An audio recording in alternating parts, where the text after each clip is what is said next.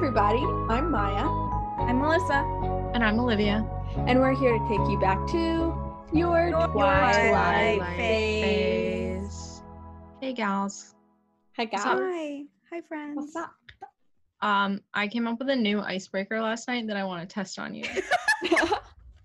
Why do you need an icebreaker? I got a sneak peek earlier, and I forgot to think about my answer. Um, Wait, okay. Wait, what do you mean you got a sneak peek? it came We're up. This Slack. topic came up randomly, and so I brought it up. Um, okay, here's the question. If you one day found yourself embroiled accidentally in a cult, what kind of cult do you think it would be? Christmas. A Chris what the fuck is a Christmas cult, That was Melissa? not- Melissa's like, I would start a Christmas cult. I don't. I What don't have to think that? about it. It would be a Christmas cult. What does that mean? It means that I care about everyone feeling joyous and twinkle lights. Olivia. like a like an organization that has vowed to create year-long christmas That sounds so great. it has absolutely nothing to do with the Christian church. uh-huh uh-huh uh-huh See, I feel all I like know about it. if I were embroiled in a cult, it would probably be like Scientology. like a legit one Like a actual. Yeah, like it would be like one of the Like a cults large that a lot of people get caught up in. why well, why haven't you been caught up in it yet then?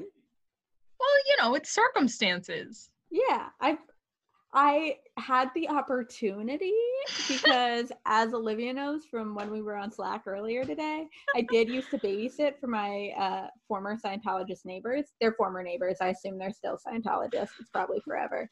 Um, pretty hard to get out so I just feel like, you know, like I knew some Scientologists. I liked them. They were nice. So if I were to end up in a cult, it would probably be with like, you know, my nice neighbors who are good to me. And yeah. Prob- I think that's how all cults work. Yeah, it is I'm What? saying if there was a Christmas cult that like existed right now, I definitely just like you'd be in it me. Just be I'd be in it. I just read a graphic novel that's like pretty good about this woman who it's it's a graphic memoir, so it's true. She like got caught up in a cult in like California and then had to get her way out of it. All right, hang on. I'm gonna move God, my whole please tell me computer setup around so I can try to like lean over to my shelf and see. Oh my Um, gosh! Oh, I ripped my headphones out of my ear. Okay, here we go. Oh, lean um i asked this question having Maya, your watched butt's looking good. Thank looks you. great. There it is. having watched the entire hbo NXIVM miniseries very quickly and i am now knee deep in leah remini's scientology show so Um, I pulled it out of the thing really fast, and because of the angle, I clocked myself in the head with it. Oh my god. Um, here you go. It's called "Talking to Strangers: A Memoir of My Escape from a Cult" by Marianne Boucher. Boucher. i wish i could go Was pick that up from you Yeah, I would bring it to work and lend it to you if I could. Um, but know that I have it, and in the future, you can borrow it. i can't wait um my sister was part of a cult unknowingly. what okay, kind? go on. Uh, my sister Miranda, who also lived in New York City for a bit, uh, it was a cult around Mary, and Like the she's- Virgin Mary. like the virgin the Virgin Mary, and uh, I don't remember a lot of it, but she remembers she was like feeling really like she just like wanted to meet more people in New York, and there was this woman who came up to her on the street, and she was just Oh, like, was it the God the Mother cult? maybe. Olivia, have you met those people? no i don't think so do They they, dress any you on the particular way Nope, they're super normal. Um, I feel like cults are most successful when they're like really normal. most people and- in cults yeah. are very normal Yeah. Yeah, they're super normal, and they come up to you on the street and they're like, "Can I talk to you um about the Bible and God the Mother?" And like the kind of like the way they get you into conversation. I have spoken to them, so I know this. uh, is they go they like say something very reasonable about the bible that's just kind of like factually true so they'll be like okay so in genesis like it says like god did this and this right and you're like right yeah that is what it says Um, and eventually they get around to the argument that's like, if there is a God the Father, there must be a God the Mother. Um, and we believe in like the divine like combination of these like two aspects of like God's being, which all like sounds Very like reasonable. Which Yeah, sounds legit. very yeah. reasonable. But then you like go to a second location with them, which I've not done. And Yeah, then my I sister think is did where that. it starts to get weird. I mean, usually there's like at least having consumed a lot of cult media. Usually there's minimum like a three day workshop kind of situation right. Or like short class series that is full of useful and reasonable things. Like if they were too weird right away, it wouldn't work on anybody. Exactly. That's how they get you. So Yeah. I just remember my sister telling me that she went to some people's houses. They like offered her food. Uh, And then she was trapped. and then she was trapped. Um, she honestly thinks the whole experience was very funny. Uh, Well, clearly she didn't get too trapped. yeah, she didn't get too trapped at all. Yeah. But Miranda's a little wild, so I none of us were surprised that she's the one in the family that got accidentally inducted into a cult. I don't know. In high school, I was very offended because um, one of the religion rooms, I went to Catholic high school, had like a poster of like religions, belief systems, and cults. And my religion, the Baha'i faith, happened to be under the word cult. It wasn't Oh, a column, it's just the design of the poster. It was like, and cults. And like the Baha'i faith was at the end. So it was under the word cults. Um, and a rumor went around that I was in a cult, and I was like, I'm in a cult just because I'm not a Catholic like the rest of you. it's so tragic. Well, was a good icebreaker. Olivia. Thanks. Yeah, listeners, write in and tell us what kind of cult you would most likely be in, or if you've been in a Who cult. wants to start a Christmas cult with me? Oh my god. Accepting applications now. You can't start a cult knowing it's going to be a cult. Yes, You have huh? to, no, can do whatever you have I to want. Start a cult with like some legitimate true wisdom that you want to share with some people, Are you saying I don't have any true wisdom? and then slowly trap them. I have so much What? wisdom. Differentiates a cult from like any organization or group of people that like spend a lot of time together and are kind of intense. okay, here are the main things. Um, entrapment because of your I'm complete for that. dependence on them. So yeah. usually it is uh like financial and or social. Emotional. Usually people to there be is emotionally dependent on me. great great trait. Um, usually there's some kind of excommunication process. Um, like one of the most intense things about Scientology is that you are not allowed to criticize Scientology, and if you criticize Scientology, you are exiled, and all of everybody, including like your nuclear family inside of Scientology, is no longer allowed to talk to you. It's like very intense family disconnection. And the other thing that cults all have is um a charismatic leader. oh my a god! Check, check, check. Charismatic leader. Yo, What about what if I excommunicated all other holidays? Sorry, Yes, no that more would be a- holidays. It's only Christmas. That would be a cultish action to take. I'm very charismatic. I think that we should move on to listener letters. We Okay, have some. I have a lot to think about. You do fantastic listener letters. We have so many. Eric writes in audiobook. Just started listening to Midnight Sun audiobook because I'm a masochist. One, terrible casting. Think sultry American Alex Trebek. May he rest in peace. Two, reads like a fanfic. Three, Edward is four times more annoying out loud. Jesus fucking Christ. Thanks, period. Eric's email was amazing. So World class emailing. Just fantastic. All right, we gotta listen you to the ebook thoughts. after after we I don't know read it. I guess the entirety of Midnight Sun. We'll also listen to a chapter of the audiobook. gonna end up reading this book like four times within the first year. Next up, Erin writes in, Love the pod. Thanks, Erin. She says, It is Erin, your patron, who you discovered mid recording. Well, and that was a very delightful experience. That was very fun. She says, My Twilight phase was a little later than you all since I am a bit older. I was newly married and pregnant with my firstborn when the last book came out, and I finally started reading. Imagine how weird it is to be reading Breaking Dawn while rocking your own super huge belly. Oh, It was a little freaky. I now have three girls who tease me for my obsession with Twilight. I let them tease me because I think I am raising them to be badass feminists and I don't ever want them to think Twilight is cool enough to read. My oldest is now in sixth grade and fastly approaching the age where she would fall fully in love with an obsessive gaslighting vampire if she reads it. Mhm. Let's hope she still thinks they're lame when she's old enough to know what a good partner looks like in reality. Thanks for your podcast. I really love your friendship, the way you all say stupid, and how you always laugh after your bite me sign off. Aaron So loves this. Aaron, your email I- was not stupid. I didn't know that we did that until Aaron wrote this email, and then I thought to myself, "Yep, we all say stupid." Really funny. The the same exact thing happened to me. The moment I read the email, I was like, "Oh yeah, stupid." Stupid. oh, that's good.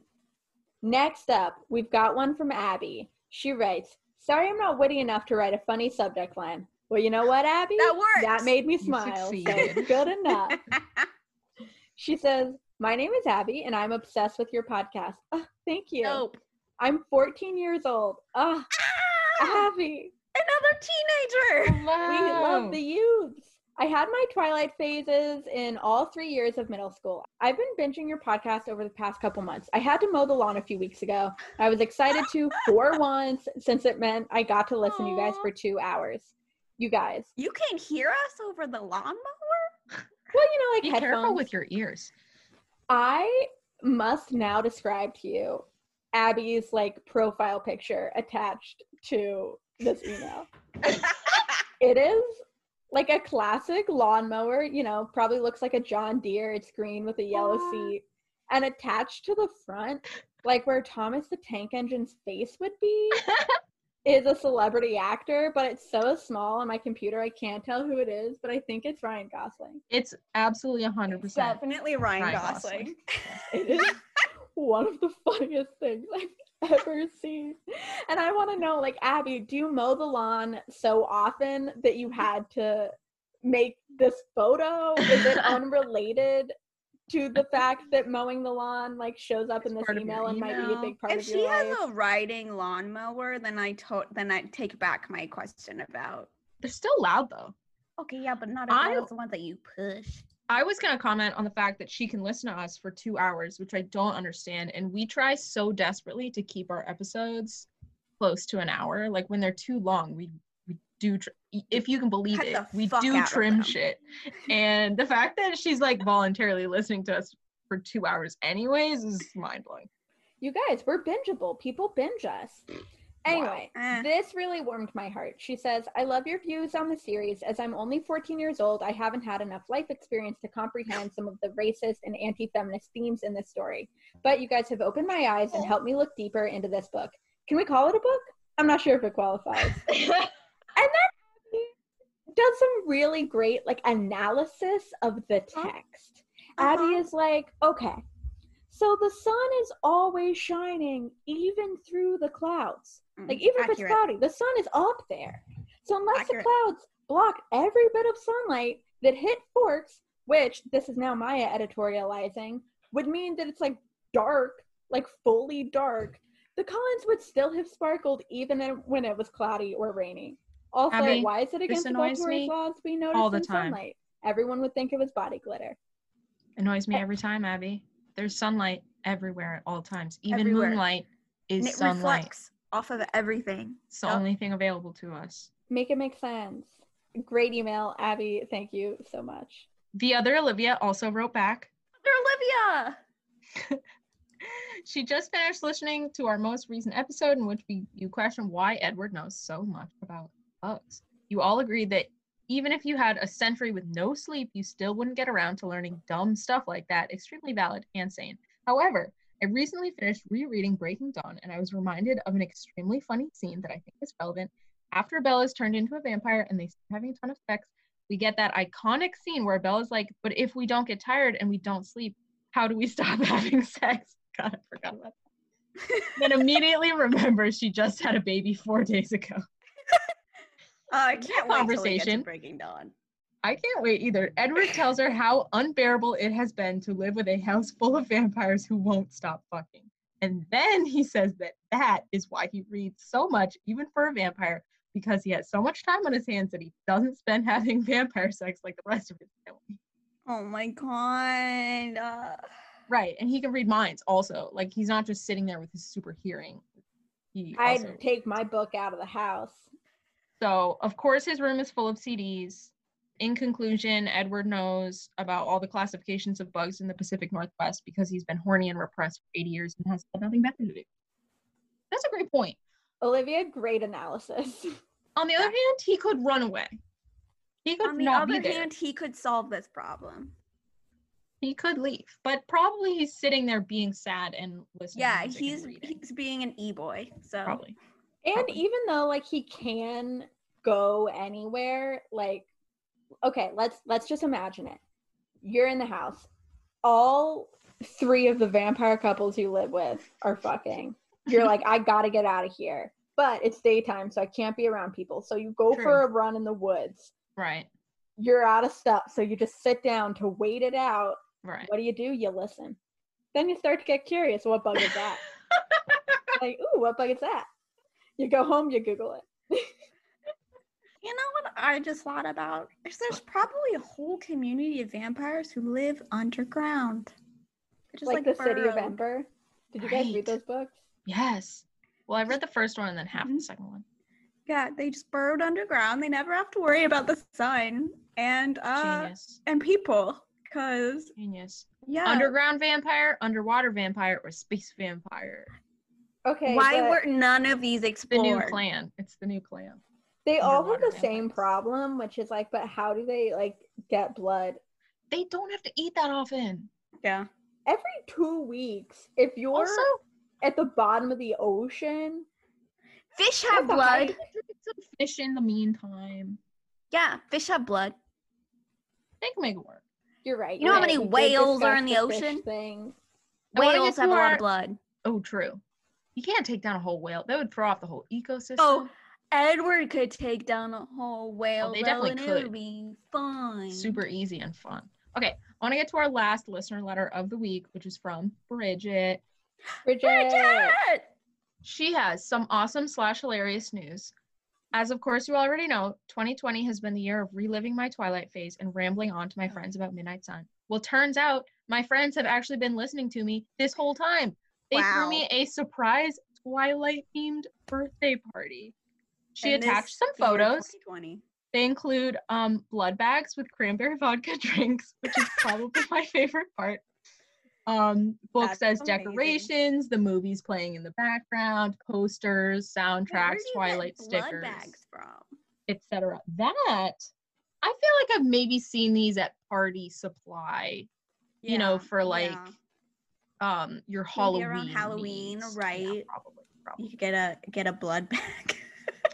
And then also there's a picture of her very cute dog whose name is Brody. He was maybe going to be Riley or Charlie, but those don't actually sound very Twilight in the end. So Um, Bridget, please write in with more pictures of Brody. Um, very important. If you could do that, that would be much appreciated. Happy birthday, Bridget! Happy Oh, yeah, happy birthday. Happy! Bridget Day. Happy Bridget birthday day! You're also Stay a safe. Scorpio. Scorpio sisters. Love it. Wow. Thanks everybody for writing in. yeah, guys, keep it up. Write in. Tell us about your cults. We want to know. I want to know. And now, the time has come The to talk about Midnight. Sun. I left my book over. Oh, Not next to me. So one thing we need. I know. That and friendship. I just watched Olivia almost spit her drink out. Whose week is it to do the recap? I think it's Melissa's. Mine. Chapter six, blood type. Chapter six, blood type. Guess what, y'all? I reread this half an hour before, so, I'm so proud of you. Ooh, Thank you. You know what happened. I know what happens. Um, blood type, arguably my favorite chapter in Twilight. Um, this Mm. is probably not my favorite chapter in Midnight Sun. Mm, Nah. Boo. Um, basically, Edward goes back to school, and this is after you know the whole stalking and watching her sleep, and he knows that she like has feelings for him, and he's decided that he loves her. So he goes to school, and he's just like, "Fuck it, I'm gonna hang out with Bella." um, so he, you know, sits at the lunch table all by his lonesome and Bella comes in and he does a little finger wavy and a little wink and it's all seductive. Um, and they just like IDK chat about what she thinks he is. I feel like a lot of the conversation got cut out here from Twilight. I mean, not that I remember it very well, but um she has her kryptonite guest, etc. And then also the lemonade cap is introduced in this scene Yes. Yes. very important.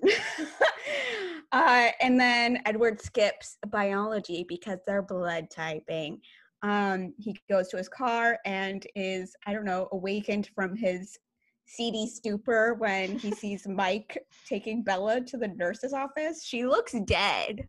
Um, but when he rushes over, realizes that she's not, she's just fainted, and he takes her to the nurse's office and uh tries to like keep all these interactions super casual and light um while simultaneously thinking like extremely melodramatic things.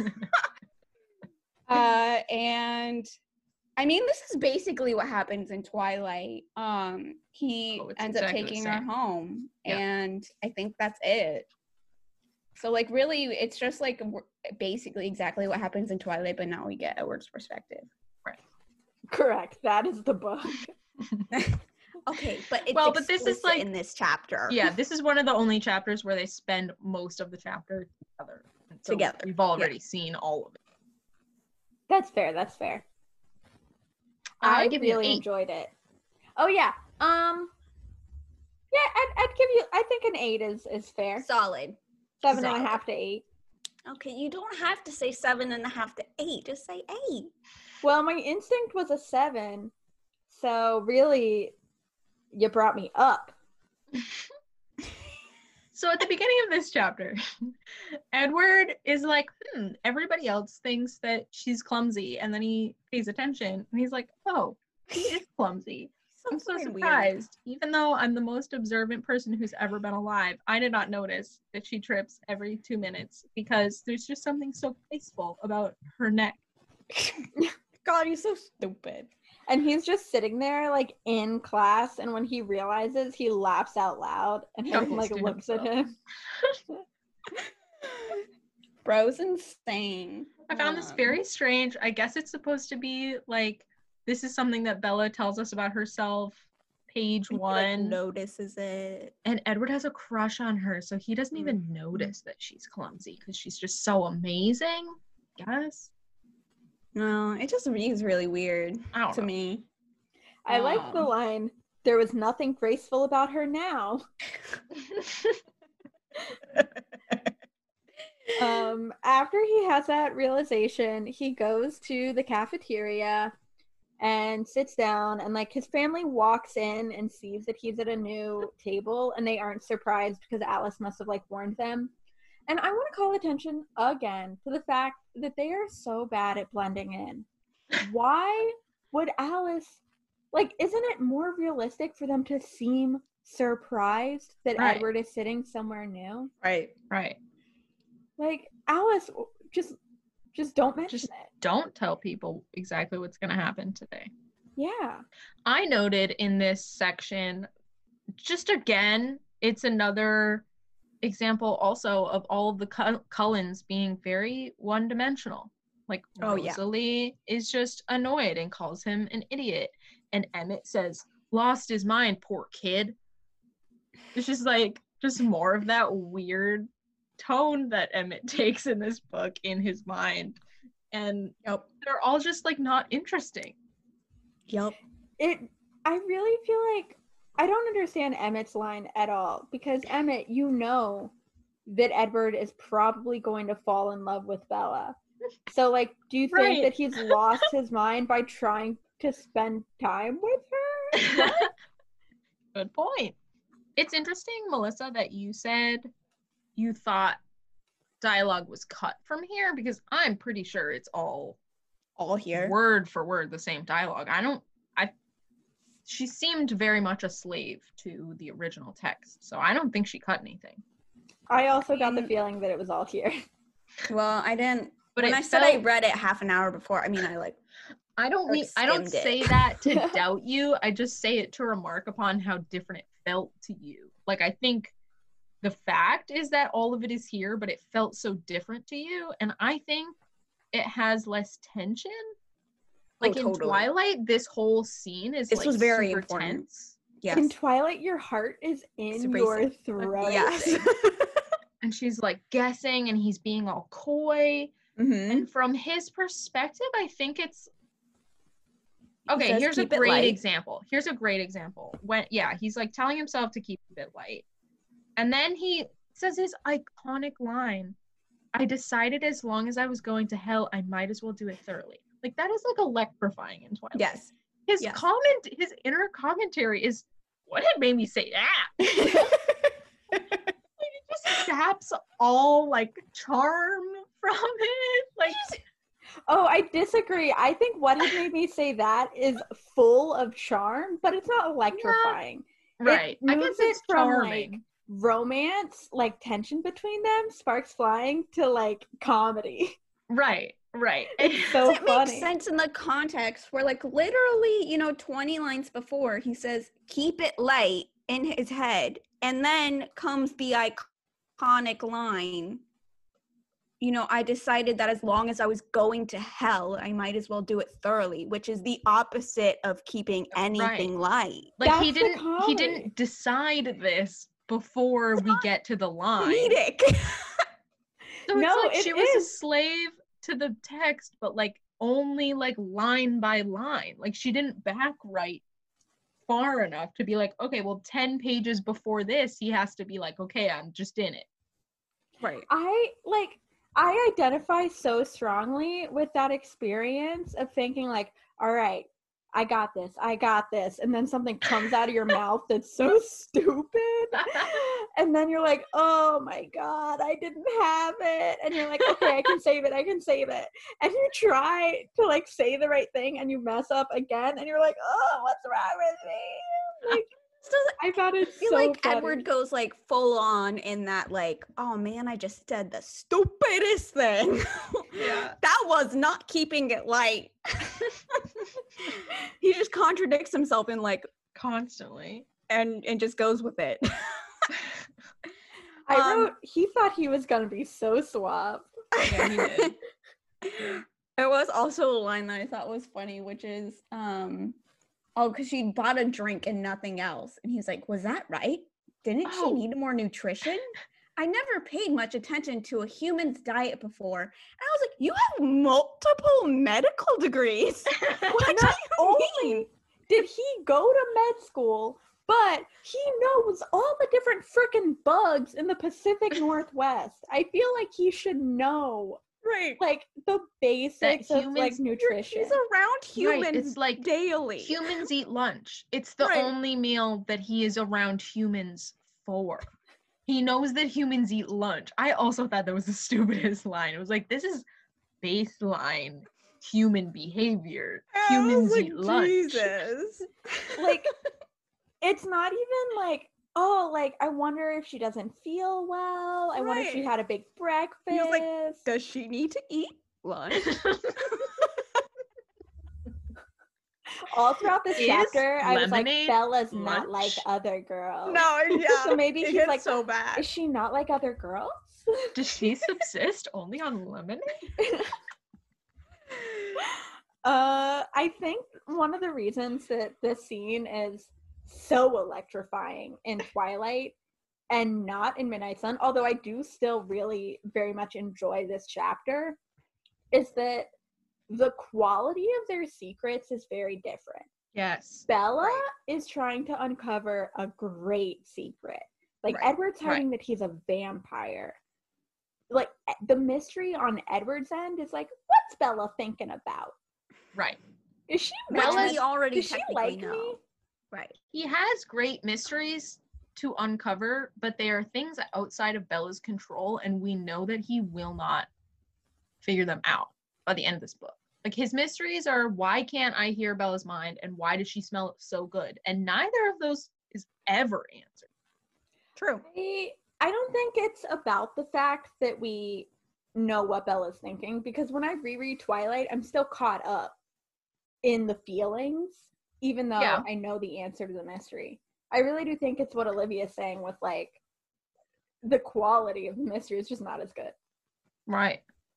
Just not as yeah i was I, that's exactly what i was thinking that edward knows too much for this to be super exciting like and because he knows it the reader knows it and so it's not Right. as mysterious And we already know I thought about the same Bella's invested because he's already stalked her and said his name. So like there's no like does she feel like about me the same way that I feel about her? Like bro, you already yeah, even that. the romantic mystery is is not as strong. well i I- guess if this was its own if this stood alone we would have the mystery of whether bella is interested but he's almost like so deep into his own brain that you don't get that much from bella it almost We feels like we get less from bella in this chapter than we should We know at the very least that Bella said, Edward, stay, don't go. right You know? Mhm. Which is like compelling. Like it's compelling evidence, but it's not necessarily like damning, you know? Right. Like if I were like, I don't know if someone likes me, I could be like, it's just a dream that doesn't mean anything. Right. And it should be compelling because it's the kind of story where he knows that he's going to fall in love with her and then he like Mhm. waits for it to happen. I think there's tension in that, like narrative tension in that, but somehow it like doesn't work here. What do you guys think Stephenie could have done to make this chapter work better? I think that if she had leaned harder on the comedy of this, like okay, it's not going to be as like electrifyingly romantic as Twilight, but we can get some like hilarious slapstick of Edward trying so hard to be casual and like like heightening the ridiculous things that he says and like his reaction internally because instead his internal reaction is kind of consistently like oh why'd i do that well at, at least it was honest like it's funny but it could be funnier so that's how i would mm-hmm. fix it but what do you guys think I would have to reread it to see if she was already doing this. But like I said, it feels like I get less Bella. And I think this scene in Twilight is Bella trying desperately to interpret everything that he's saying. Mhm. And I feel like in Midnight Sun, she does a lot of Edward explaining what he's about to say. And I think Mhm. that's very unsuccessful. So I want less of what Edward is trying to get across and failing at, and more of him like desperately trying to interpret Bella, which I think is i'm having there. a brain blast Mhm. that is such a good point that Mhm. midnight sun is also twilight is kind of about edward midnight sun Right. is also about edward Right. yeah. instead of- edward like trying to figure out like like And he dialing monologues about into her. Yeah but it's But not that's like really about her but it's not like you're right, right. electrifying in the like one-on-one face-to-face way. He's just like telling us about this stuff that she's doing with other people, and it's like, oh, she's so perfect. yeah but it's not like the side of her mouth quirked down well Right. what could that mean right. Which is what Bella is doing. She's like googling shit. She's like trying to figure it out. yeah that'd be so funny if edward was like okay i am a mythical creature there have maybe there are other mythical creatures and I know this seems crazy, but I'm gonna Google mind reading and just like look into the literature and see if there are other examples of like fictional mind readers not being able to read minds because maybe it'll be relevant to me. I don't know. I'm fake too. Like, I do. so one of my favorite moments is later when he does like he's like, was she really even human? And I was like, thank you. That's a great question, Edward. it was so Uh, funny. And he's just like, she looked human. She felt soft as a human. She smelled human, but actually better. and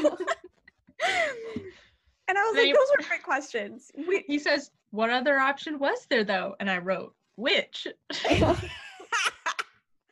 and he was also like, Shoot. she doesn't think like a human. And I was like, "Uh, she does. You just can't read her. So whatever, whatever. But like, I was like, I really wanted more of like Edward kind of trying to like figure out what Bella is if she isn't human as a Yeah, way of that- like that is really explanation. That's so fun. I think I also felt in this scene like I get that Edward is confused about himself, but I don't really get where he is in his journey. Like he's kind of trying to like see bits of he wants to be honest with her, but he hasn't played out like okay, but like how do I fall in love with her and she doesn't know I'm a vampire? Like how does that Oh, work? right. So it's unclear to me what he's still trying to defend, what Right. he's trying to He's decided that he loves her already at this Right. point. but I don't really get What the How end he- game is. yeah. And I get that like it's unclear at this point to him, but he's so all over the place that it's like confusing what he's trying to get out of any of this. I wish that we had like a clearer delineation from Edward's perspective, like before he loved her, the way that he like saw the world and saw Bella and the way that he sees her now. It's Mm. very clear the delineation between like his first impression of her Mhm. and now. But listeners, if I were editing this book, I might be like, okay, Edward is in love for the first time. Like, how does that change the way that he sees his environment around him? Like, does everyone seem happier for some reason? Like, do even the trees just kind of seem more upbeat? Like, do, do all these things go wrong in his day and he like doesn't even notice? Like, can you like give us more of that? Instead, Edward is in Bella's room the night before he says he like goes under in that really great passage that we all love and when he comes back he knows that he's in love with her and then the rest of it is written very similarly to like the way that he viewed her in the handful of chapters before Yeah. like he had already recognized that she was beautiful he had already recognized that she was like good and smart and all these things but Right. Like the Alice, literal writing ha- doesn't evolve along with his emotions, which I would just like to see. like he doesn't get less miserable. Right. Like, um, I was just realizing that it doesn't really make any sense because in the last chapter, you know, Alice says, You're gonna hurt. And he's like, No. But then he goes over to uh her room, sleep, and he's like, Wait, yep, there it is. Yep, it's done. So there it is. Uh, so there isn't real. There's still isn't like any build of you know like Edward mm. slowly realizing like the things that he likes about her, the things that he has come to love. He from went from I must not be around her to Alice says I'm gonna love her, and look, it's happened. Yeah. And I think that sort of like build is also important to tension building, but like it, we don't have it at all. I like the kind of insta love experience of this where he like describes like, you know, going underwater and emerging. I It's a found great that description. effective. But I think you're right that from a like narrative standpoint, in general, building is stronger than just like, Right. and now it's different. Right. And the only thing that you have to mark that it's different is this passage where you say it's different now. yeah. Mm-hmm. I really love the line where they're talking about like their friendship, and Bella's like, okay, so are we friends then? And he's like, friends, I repeated. I didn't like the sound of that. It wasn't enough. And he's saying, like, but like, m- m- our, my soul is so connected to her. Like, is there a word beyond friendship? And I just wrote down, like, can someone count the number of conversations they have had at this point? yes. it's been like three. It's Yeah. not that many. like okay biology the first day they didn't talk so no uh just biology when he comes back Yeah. um biology when he's like i don't want to talk to you anymore The uh hospital. the hospital and like by the truck and now like lunch Lunch. Yeah. Yeah. I'm trying to place about Well, they three talked on their walk to school when he was like, "Do you want me to like drive you to Seattle?" Oh yeah, there's that. The nurse But like, station. still, that's like no, that's after this. When does when does about three things happen? I can't place it now. about things I was absolutely sure. I don't know. I kind of wrote it to make a down somewhere. timeline. The first time that they use the word vampire is in the car on the way home from Port Angeles. So it's way later. Right. Because she's not positive that he's a vampire until he admits it, which is in the car back from Port Angeles, which is Right. way later than this. So Edward she doesn't know this first. whole time. She like falls in love a lot more slowly, which makes sense. Yeah. Right. I think Bella comes across so sassy here. And I- it is I she love is it. really I enjoy it. I wrote I heart Bella. yeah. I, wrote- I like Bella. I like- Which is not necessarily something I thought when I was reading Twilight. Like I found her very Right. relatable, but I was not like, oh, and gee, I really like this girl. You just don't notice how like snappy she is. yeah. And I'm Well, that's one of the wondering arguments I that. made in Twilight. I was like, no, Bella does have a personality. She's got some Mhm. good jokes. We just don't talk about them. You just kind of skim there. over them. but like, I don't he's know, I didn't notice it. No, Like you're so focused on him being like broody and romantic, and in this, right. he's just like leaping from like melodramatic warning that he doesn't understand himself. right. Like And I like get Bella's reaction but here not where, understanding it. where she's like, what the fuck, man? yeah, like, what's up with you? what's up with you? And I'm like, same. it's just like, I don't know. I read it in a much more positive light here. Maybe because I'm also annoyed with Edward. I don't know. Maybe, I Maybe. maybe I wasn't as annoyed with him reading Twilight. And so I was just He's just like, mysterious and cool. right. well, the same way that when we like hear Edward explain why he's gonna say what he's about to say, the line kind of has less impact. Right. We Right, it also does. like read about Bella like working through her thoughts. So I think Uh-huh. it makes sense that, you know, her like little quips have more impact. Or more quippy You here. know, yeah. Yeah. This made me think. What do what would Twilight have been like if it was written like entirely in third person? Because I like Twilight not knowing what Edward is thinking, and I like Midnight Sun not knowing what Bella is thinking. Like omniscient third person or like Yeah. kind of sparse third Well, person? Well, omniscient as I didn't get opposed to like just Bella, Right, right. like limited Bella point of view third person, maybe Right. you could have worked. I don't I don't think it would be as good. I think Twilight through like the eye is so powerful Yeah. and like sucks you in as a reader and you go with it. But if you were on the outside, you'd be like, Bella, he's telling you all these ter- that he's a terrible person. You should stay away with him. Why are you? Why? That's true. You do need her explaining it to herself Right. In order to get on board. Yeah, I think li- just literally reading the word I makes it feel like it's you. And so you kind of forgive more choices. That's true. yeah, her relatability is very high. Right. I just I think it's when they try to like like as Edward's explaining everything that he does and say, I'm like, okay, but that actually still doesn't, make, Doesn't make any sense. So it makes me more annoyed at you. And I'm like, if I just didn't have all of these instances where you're explaining yourself, I would be way more entertained by this. Are we saying that Stephenie is really good at dialogue? Oh, maybe. Because I feel like also in this chapter, it's like the dialogue all works really well, and then she like ruins it by She him over ruins it by explaining. explaining. yeah, like if this was just a script of dialogue, I think it would still work. oh yeah. Well, the the passages where he isn't over explaining are the ones that are most fun. Right. Exactly. Right. I think she just overworked it.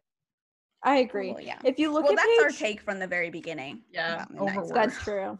It was one of my words, I think. If you look at like pages 123 and 124, this is a passage where like he's not overthinking it. You can see a lot of quotation marks in line with each other. The conversation Mhm. is actually moving forward. Right. And at 124, he finally like takes a break to think. And that moment I actually found very compelling and moving. So Right. it reads, You are dangerous, she guessed. Her breathing hiked and her heart raced. I couldn't answer her. Was this my last moment with her? Would she run now? Could I be allowed to tell her that I loved her before she left, or would that frighten her more? Like, before we got that kind of thing every line and it kind of lost its power. Yes, But- totally. Now that we've had a break and Edward is just now kind of reflecting, I wrote, Lo, I am moved. I found the line like, could I be allowed to tell her that I loved her before she left? So compelling. Yeah. Like, oh, Edward loves her and he knows he has to let her go, but he's like, I wonder if I could at least just let her know that I love like maybe that's okay. Kind of like the bargaining. Yeah. I was like, oh my heart. Yeah, and this is a thought that isn't reflected in his words, but makes sense with the words that he says. right. Great point. So many of his thoughts are reflected in his words, and so we don't Oh, need them. They're superfluous. Or they aren't reflected in his words, but they make no sense Yeah. With the words, so it's just confusing. Yeah. But this is new information that makes sense, and therefore this passage Mhm. works. Okay, can I ask a dumb question? Yeah. always. So he says that he's skipping blood typing because it was healthier for the humans if the vampires stitched on days when human blood would be spilled. So I kind of always just assumed that it's like just best practice. There's going to be bleeding humans. Just get out of the way. Right. What would happen if Edward pricked his finger? Nothing. Is there blood in there? Or is There's it all not. venom? It's all I don't venom. think I don't think he has like so are they actually skipping because they cannot blood type themselves? I think that is a portion of it because I was I was thinking like they would have to smuggle in blood Right. and like they could certainly manage to like get blood onto the card without anyone noticing. Oh yeah, 'cause they're perfect. Yeah, that's within their power. I'm sure they have the ability to do that. They certainly do, but I think Olivia's right. That's like not worth the time, and therefore they're also skipping because also, why? they don't want to be there anyway. Skip yeah, every probably day, it's both. y'all. I guess it's both. Um, okay. Edward's in his car. He sees Mike like walking along with Bella, and Bella looks really bad. And I was like, I am in this. Like emotionally, I am with Edward on this journey. He like picks Bella up off the ground to take her to the nurse's office, and he's like thrilled and terrified, half grateful and half aggrieved by the predicament that made touching her a necessity. Blah blah blah. I was like, oh, emotion. Right, like he's very specific about how he only touches like her raincoat and her pants and he like keeps her body away from his, but that just increases the tension of like imagine if they weren't separating themselves and touching through raincoats. Isn't so funny so when you- it's so funny, Melissa, when you lean into the mic. and then we just have to edit it back down later. I I get really I just leave it. it loud. but there are still moments where I, I Where Melissa close. goes I like go, I go in close because I really care. so loud.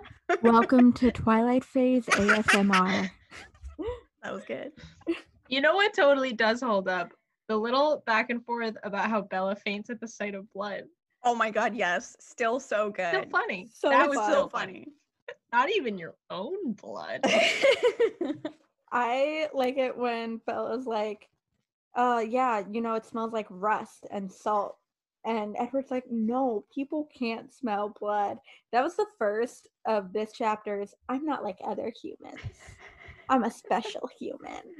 Special human. Oh, okay. Also, next page we get more of Mike's internal monologue. Oh, this is wild. It's so weird. This is where Mike is like, Bella, you're hanging out this weekend, right? And he looks at Edward and like doesn't say anything, like, you're not invited. and Mike's like, what does she see in that freak? Sure, he's rich, I guess. Girls think he's hot, but I don't see that. Too dot dot dot. Too perfect. So I'm like, Mike, so you do think he's hot. In fact, you think he's mm-hmm. too perfect. right. Just admit you think that. Just admit it. He's an attractive man. Yeah. I bet his dad experiments with plastic surgery on all of them. That's why they're all so white and pretty. It's not natural. And he's sort of scary looking. Sometimes when he stares at me, I swear he's thinking about killing me. Freak. And I gotta give Mike the a little bit of credit because if somebody look, if I had a feeling that every time someone looked at me, I thought they wanted to kill me or that they were thinking of killing me, I'd be like, yeah, I don't like that person. Sure. I hate Fair, them. Uh-huh. Uh-huh. But would you think to yourself, I bet their dad, who is a very kind and helpful doctor at the hospital, who I've probably spoken to and been helped by multiple times, must experiment on them. The word plastic experiment is so surgery? weird. Like it's not even like like teenagers get plastic surgery. It Right. It's not like I bet he lets them get plastic surgery. Yeah, it's I bet he, he tries out weird plastic surgery on them. really if he was liked it because it experimenting, just- I don't think it would go so well. Okay, well, I think this is like a classic example of, you know what? They're freaks. I bet their dad experiments on them. Like, I don't think he actually believes that. No, it's just Mike being totally just ridiculous. yeah. Oh. Um, my favorite uh, description from Edward comes on page 131, where he uh, does his smolder thing on Ms. Cope, and uh, and he says like you know that it was really easy to manipulate her, and he says I stared into her depthless eyes. Yes. like, well, we know that she's lame because she has no depth to her eyes. She has oh my not deep Bella. eyes. Whose eyes are odd, odd to the depth of them. I was like, okay, cool. I'm glad that we've established that this teacher is not like Bella. really shallow and not cool. I can just see a proofreader like highlighting and unhighlighting that word, like trying to deliberate on if they should query it and typing in like odd word choice and then being like out of line, not my position. like like uh it's Stephenie Meyer. I'm like a little intimidated like right. but it this is weird. Mm, mm, I'm I'm not gonna say anything. And I'm not this- gonna gonna do it. Not gonna do it. And the depthless comment is just better because previously on page 123, when he tries to persuade Bella, he says, I stared deep into Oh, her yes. eyes. An easy thing to do with eyes so deep. he stared deep into her eyes, an easy thing to do because their eyes are so deep, This is also set off by em dashes. which is also is- set off by em dashes. I stared deep into her eyes, em dash, an easy thing to do with eyes so deep, em dash, and whispered, please. I also marked this because it's the exact same weird thing that he's saying about her eyes in a phrase set off by em dashes. Completely superfluous. I was gonna pick this as my worst sentence, I think, because it it's has my worst so sentence. funny. I picked it as my worst sentence and it stood out to me and then it extra stood out to me when he's talking about Ms. Cope and Ms. she's Cope's like death- her eyes are eye." depthless. Oh, so much. Okay, then we get to the super iconic, incredible Bella is not like normal girls Up, Um, up. line on 132, which I have to So read good. all You have to of. read all of it. Yeah. Enjoy. I watched her as she lifted her face to the light rain with her eyes closed, a slight smile on her lips. What was she thinking? Something about this action seemed off, and I quickly realized why the posture looked unfamiliar to me. Normal human girls wouldn't raise their faces to the drizzle that way. Normal human girls usually wore makeup, even here in this wet place. Bella never wore makeup, nor should she. The cosmetics industry made billions of dollars a year from women who were trying to attain skin like hers. We could do a whole half hour on just these two paragraphs. Easy peasy. What is this like three sentences? Oh It's, my like, god. So it's like I feel like women shouldn't wear makeup is like the first, you know, the like galaxy brain meme. Yeah, of, like, galaxy brain You think that you're deep, like the dumb thought women Surface should wear level thought. makeup.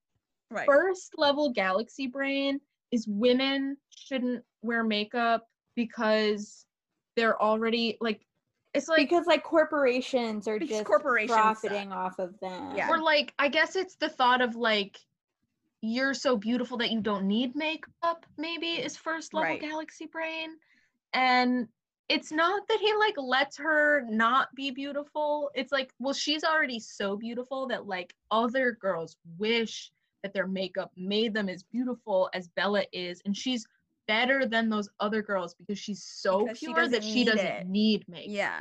It's like the purpose of makeup is to make you more beautiful. It can't be for your own enjoyment. Right. It can't be for your own artistic expression. Right. It, It's it- for it beauty. yeah, it is exclusively for beauty and it is the realm of normal human girls. Bella doesn't need any of that because she's so much better She's because so special. more beautiful is she's more valuable. pure without she's already beautiful without makeup which is even more pure form of beauty And all these other women are like spending all this cash to try to attain skin like Those Bella's, dumb other which is, like, Right. deathly pale. and translucent and frat It's like remember when that One Direction song "You Don't Know You're Beautiful" came Yes, out, and yeah. there was Yeah. like that whole and like that's what makes you beautiful right, and that's what makes you beautiful is Right. the fact that you know you don't think of yourself as beautiful, and you're like, um, well, I can't think I'm pretty and still be pretty. right it's like the catch 22 of like well if you think that you're beautiful then you're not. then you're not beautiful So you agree. You think you're really pretty. that's what i was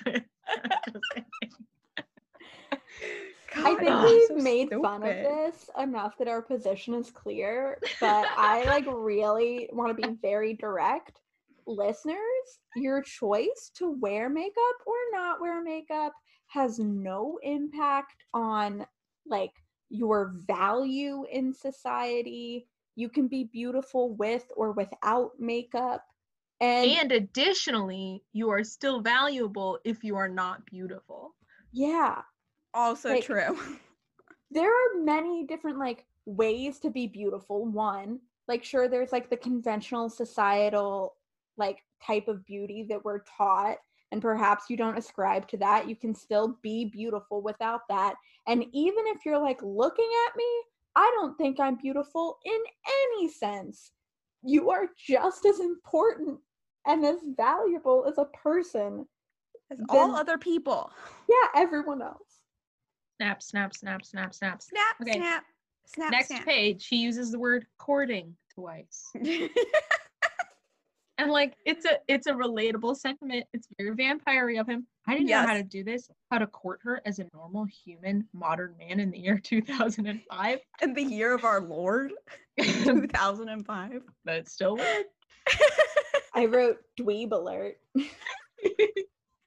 poor edward he doesn't deserve it And then Edward kind of like gives us the run through of how Yes. everybody else got together, yes which from a storytelling perspective, I don't think it's like super successful to be like, No. and think it's too here's a bunch of unnecessary backstory. yeah But as a Right. Twilight fan that read did like. Midnight Sun, looking forward to a bunch of unnecessary backstory. It was fun. I mean, I don't. I there were some aspects of this that I liked, but also it, it didn't really meet my. I don't know what I wanted as far as backstory for these characters. Um, I liked the Alice know, they- Jasper story because it helps you think through how strange it is right. to meet somebody who already loves you because they know that they will love you. I feel like Right. their story is interesting and it's the shortest one because it's like straightforward. this is how it went. It was weird. I don't know. The way he describes Rosalie and Emmett is like kind of what we already knew, which is like they Right. saw each other and they were like, "Oh my god." Yeah. Um, which also I was like, in the first second Rosalie saw Emmett, she'd been drawn to the innocence and honesty that had invaded her in her life, and I, wa- I was like, wasn't he getting mauled by a bear? How did she know that? You know, it was something in his face.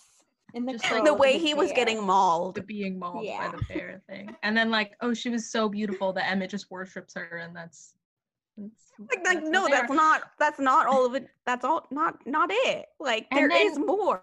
You're just not telling us. Carlisle and Esme, which I'll remind you are the farthest from us as readers. Like, you Mhm. know, her demographic is teens. It's really us as adults, but like theoretically, you know, we're on Edward's level. Carlisle and Esme get a whole page. Oh yeah. And Yeah. I don't think we knew that Esme had met Carlisle as a girl and drawn to his gentleness, wit, and otherworldly beauty, formed an attachment that had haunted her for the rest of her human years. After the burning torment of transformation, when she'd awakened to the face of her long cherished dream, her affections were entirely his. It's like kind of weird. It's weird, I think, also because I think this is what Edward kind of thinks of, like, I don't know, his relationship with Bella is like how he actually wants it to happen. You know, not like changing her later, but that she grows older and like she loves him. And I don't know. And it's just weird in this context because it's like mom and dad, and clearly it worked out really well for Right, that's them. true, that's true, But, like. Also, it was very tragic. so, Right. And it was very convenient. right. And She was like, she was like even more down for this than Carlisle thought she was gonna be. exactly. I think that it's very clear that Stephenie like believes in fate and in the Yeah. idea of like soulmates. Mhm. Mhm. And so we get these like kind of weird pairings where it's like, oh, it just conveniently works out because fate. They're perfect for each other. And Edward says, you know, Esme like already loved Carlisle, and Carlisle like soon learned to return that love. And like, sure, there were a few moments of like awkwardness, but nothing a little mind reading couldn't fix. And I was like, can you like butt out of it? Can you let them work it out for themselves? like that kind of like tentative moment of like, oh, you thought I meant, oh no, I was trying to say that um I was into Right. you, but then whatever, you're I like a- leave forever. Adoptive son pokes his head in. And was like, oh, you're misunderstanding each other. Yeah, like I was like, let let them have their like cute moment. Like they'll grow stronger. Let them work it out. After he thinks through all of this, he reminds us that not a full second had passed while these Oh, less complicated pairings passed through my mind. Like, I'm okay, so special. I You're think so unique and cool, but like Jasper and Alice's romance was complicated, just in a totally different way. Like even Carlisle and Esme, like It took you a whole page. Yeah, Took you a whole page to tell us about it. He's a really fast He just thinker. thinks so fast. and it must. Oh my god, I have never thought about the emotional turmoil that Esme must have gone through because she had like a previous husband, she lost Mhm. her baby, then she jumps off the cliff and is like delivered into Carlisle's arms. But she must have, she must be, Yeah, li- wasn't she still married? yeah, she must have so much like survivor's guilt, like. Yeah. it's so wonderful that I'm with this person I always wanted to be with. But And Edward I'm is technically privy to those thoughts. yeah, like why aren't we getting any it. of her like like I'm happy that I have this, but I'm still so sad that I lost my child. And like Melissa, did you say you read a bunch of Carlisle Esme stuff, or was it No, Charlie? I Esme? read Charlie as Excuse me. Totally, LOL. totally unrelated. Okay, never mind. Then we have Edward driving Bella home, um, which is, you know, another one of the great scenes in Twilight. Twilight's best scenes are just when they talk. Them in the when car, they're together and having conversation. for sure. Yeah. I think that proves far. that Stephenie is good at dialogue. Yeah. Yeah. Because the other Um, parts of Twilight are Bella like thinking really hard in the woods, and that also doesn't make sense. No, not my fave. in Twilight, when Edward says his line, Bella is saying like, "Oh yeah, like I don't think my mom would want me to date anyone like too scary, but like oh, a little scary is probably fine. Like whatever it is that they say." And Edward says, "Would she extend the same courtesy to you? Do you think, no matter who your choice was?" Saying like, "Would she be okay with whoever you would pick?" In Twilight, you know that Edward's like kind of talking about himself, but it doesn't mm-hmm. hit you emotionally. But in Midnight Sun, this line like hit me emotionally. I was like, Mm. oh, he is in love with her and he knows he's all wrong for her, but He he, wants his still like would crave Yeah. a little bit of parental approval. right. He was wants like, "That's to be wanted by her mom. Which, Yeah. like, ah, same. He knows it's impossible, but he's like, but maybe. That's pretty much it. He Yeah. nicks her key right at the end, which you obviously Bella doesn't notice. Right. And it makes I always no thought he was being like so sneaky and cool by getting her truck home after this day, but he just pickpocketed. But her. he just pickpockets her. Makes sense. Very Why can't he just ask for the key? Be 'Cause like, he has oh to be yeah, cool I and said Alice would bring it back. Can I have the key for that? Because he has to be cool and mysterious. Well, that worked in Twilight, but in Right. Midnight Sun, it's weird. It's just weird. I like the part near the end where he is talking about the fact that he went to her room last night. He says, I still wasn't sure exactly what madness had possessed me last night. I really needed to find a way to control my impulses. I like that Edward's like, Did I do that? I don't know. It doesn't sound like me. Did I do I don't that? know. that was a funny vibe to me. That's it. Right. It was a great chapter. Best sentence. Worst sentence. Um, I almost picked the em dashes That is my worst sentence. about her deep eyes. About That's her your deep worst. eyes and looking into them deeply. I'm gonna pick. I was surprised watching Bella stumble through the day, tripping over cracks in the sidewalk, stray books, and most often her own feet, that the people I eavesdropped on thought of her as clumsy. This is a terrible sentence. He says, I was surprised, then lists all of the times that she's been clumsy. says that people thought she was clumsy. It's just a terrible sentence. yeah, that's true. I'm gonna pick towards the bottom of 125. Edward is complaining about how much he doesn't like Mike. If he'd done something to harm her, I would annihilate him. Not even the tiniest fragment of his body would ever be recovered. God. like, chill out. oh my god.